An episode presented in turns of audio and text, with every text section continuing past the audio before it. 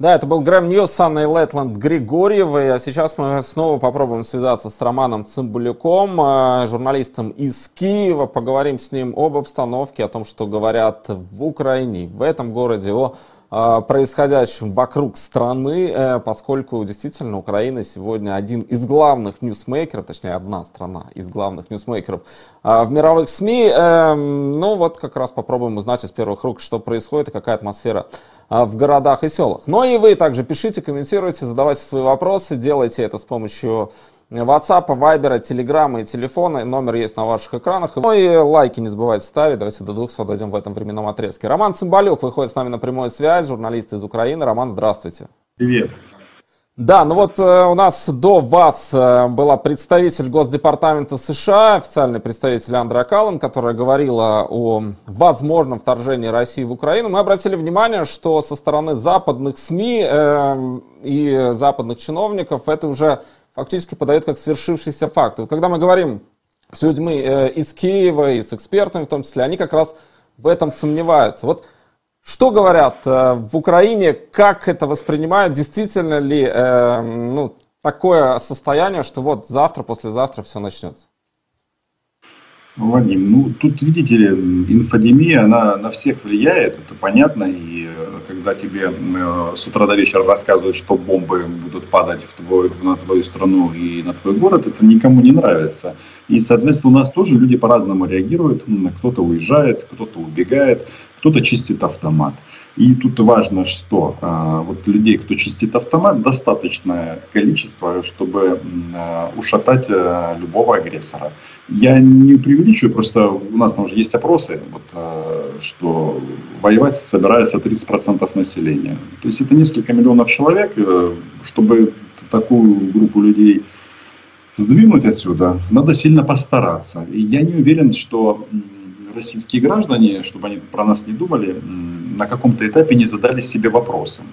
Вот, э, ну, мы будем защищать свой дом. И будем в них стрелять на поражение. И они будут умирать э, точно так же. И когда это будет происходить с украинским солдатом, все будут знать, за, за что он воюет. А что касается россиян, ну, большой знак вопроса. И они себе сами начнут этот вопрос задавать. Нафига это надо? А, вот и все. И когда тут сейчас все вот нервничают, не нервничают, а, эта история началась 20 февраля 2014 года.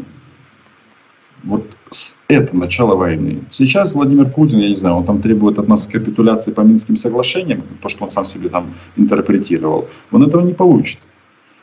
Он этого не получит. Поэтому ну, мой прогноз а, такой, что если сейчас некоторые авиакомпании испугались летать в Киев, ну что ж, а, это право каждого, и каждый сам ну, планирует свою вот эту вот карту безопасности. Но военно-транспортные самолеты США как летали, так и летают. Сегодня прилетело их три. Но если так будет продолжаться, а завтра их прилетит 30. И все будет нормально. Вот вы, кстати, эм, долго работали в России. Вот на ваш взгляд, этот конфликт между Россией и Украиной, это конфликт э, между, условно говоря, Владимиром Путиным и украинским обществом? Или это глубже, это именно конфликт между народами и странами? Как вы это видите? Я понимаю, что каждая страна, она подвержена влиянию своей пропаганды, своего телевизора, и тут нет ничего страшного в этом.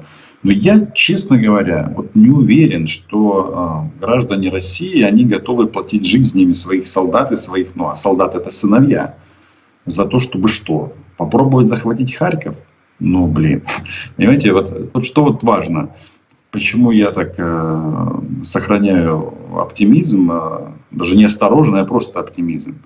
Потому что э, вот успех Путина в 2014 году, он был вызван с чем? У нас в Киеве там бардак был, не было власти, постреволюционная ситуация. Сейчас все совсем по-другому. Все на месте. Все у нас, слушайте, у нас все командиры ключевые, все прошли боевые действия, все знают, что делать. То есть, если вот это вот э, многие не, не догоняют этот маленький момент, что если в 2014 году э, каждый украинский солдат думал, когда видел россиян в прицеле, думал, что делать, стрелять ему или не стрелять, э, а потом раз, и многие пока думали, их убили. то сейчас вообще такого не будет. Поэтому так, короче, все будет хорошо. Никто нас отсюда не сдвинет. И это нужно принять всем, и в том числе российским гражданам. Поэтому э, понятно, что армией управляет это один человек. Ну, мы же понимаем, что вот эти истории, они заблудились, потому что ушли в отпуск на танках, это в пользу бедных. И российская армия выполняет приказы российского командующего. Но видите, они даже у них начали э, первые антивоенные ростки прорастать в России – Значит, на, на фоне чего это происходит? Потому что все, кто хоть чуть-чуть понимает ситуацию, хоть чуть-чуть знает положение дел в Украине, знает, что э, здесь будет э, джихад, понимаете, если вот такой вот лексикой оперировать. У нас же там вот вчера э, военное командование такое заявление сделало, которое заканчивается фразой «Welcome to hell». Добро пожаловать в ад. Ну что это значит? Ну, давайте я вот в, объясню, давайте вот мы все как-то так не, не, не договаривают. Все не, не хотят договаривать. Начнутся вторжения. Вторжение. Что за вторжение? Давайте прямо скажем. Начнется бойня. Будут убивать всех.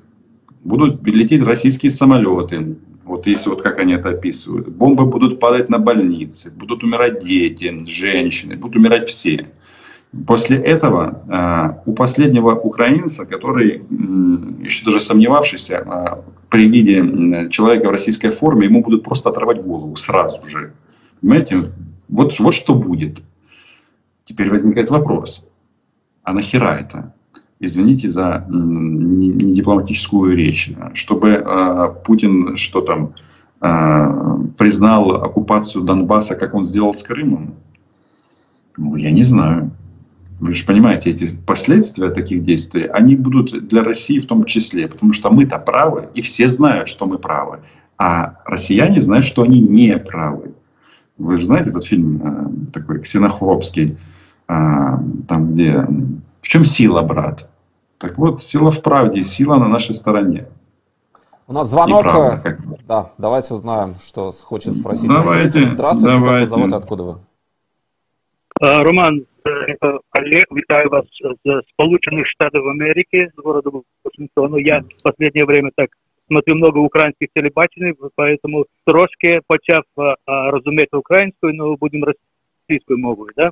Вот скажите, пожалуйста, вот я ну, смотрю эти каналы, да, российскую мову, много каналов смотрю ваших, да, по, по интернету, вот, но за эти два года было закрыто 7 каналов, и последний канал, это канал НАЦ закрывается сейчас, уже закрыл, закрыли, mm-hmm. да, вашим решением НДО.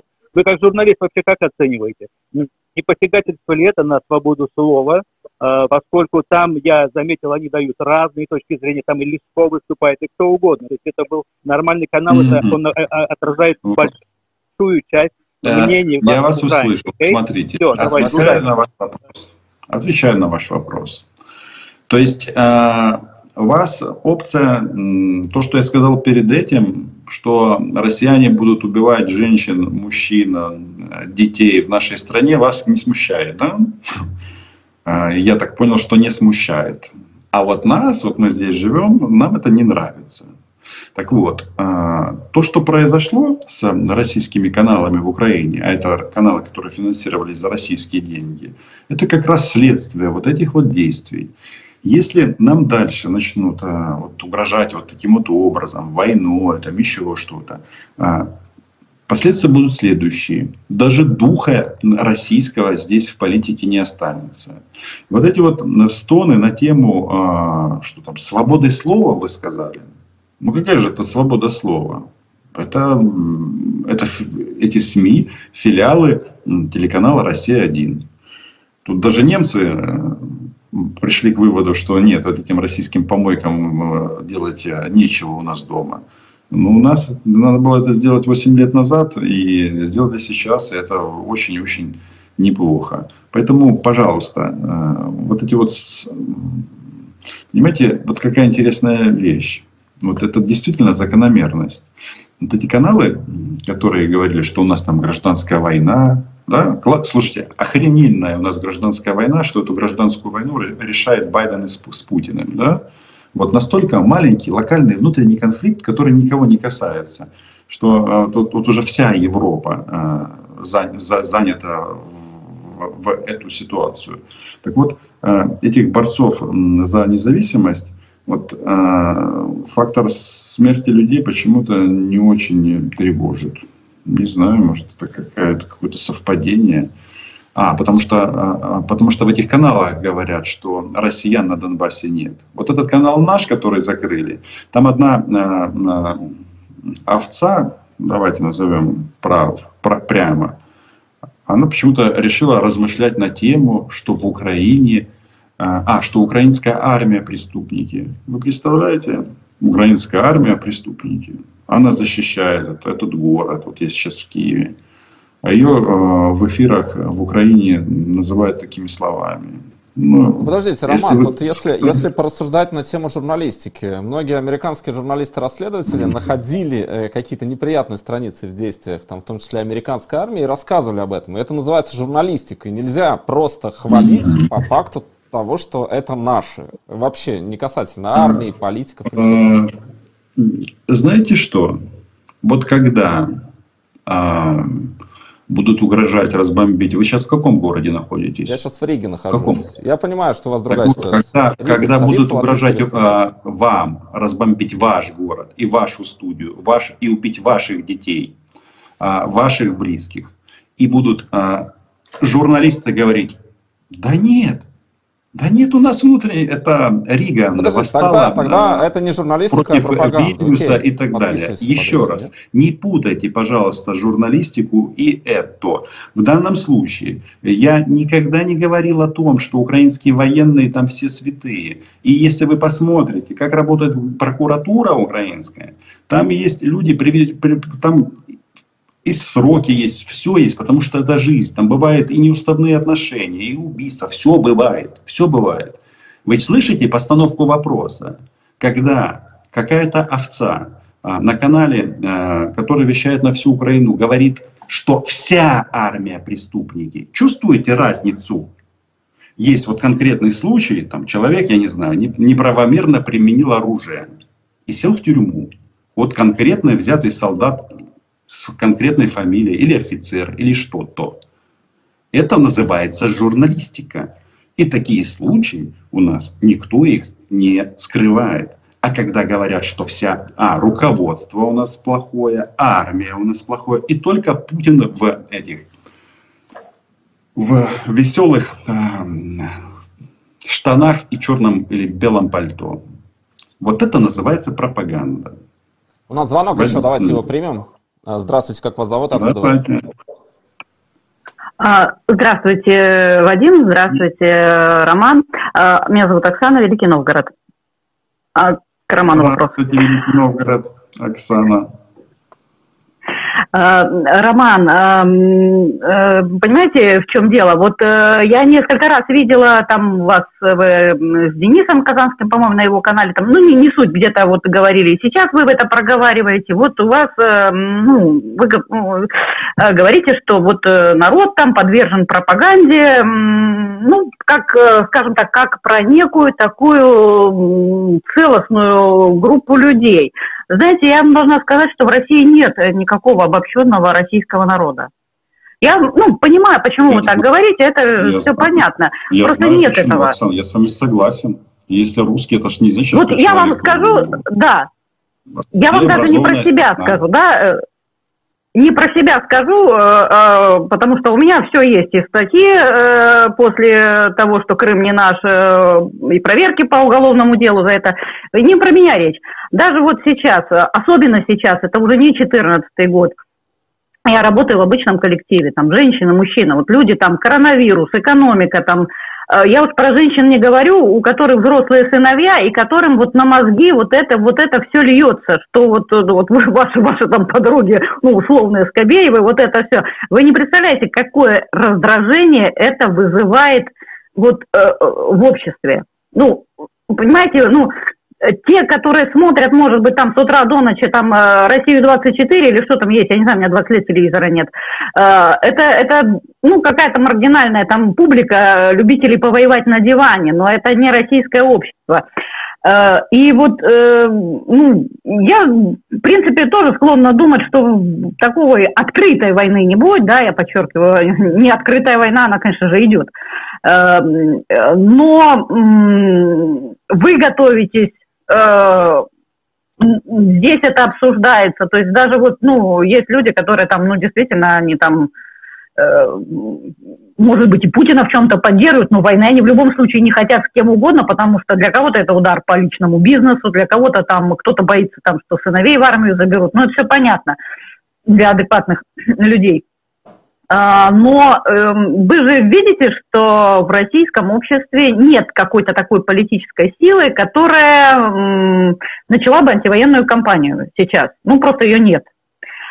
А и вот у меня когда-то в 2014 году я считала, что важнее ну, остаться в России и ну, здесь вот э, ну, доносить до людей э, именно вот э, ну, то, что происходит на самом деле, то, что идет война, то, что никакой гражданской войны в Украине нет, что мы тратим деньги на эту войну, это скрытая статья расходов российского бюджета. Ну, Понимаете, у меня сейчас нет такого настроения, и я бы вот хотела узнать ваше мнение. Скажите, пожалуйста, а вот российскому гражданину э, эффективней здесь, э, как бы сказать, противостоять путинской агрессии, или все-таки плюнуть э, на все и уехать?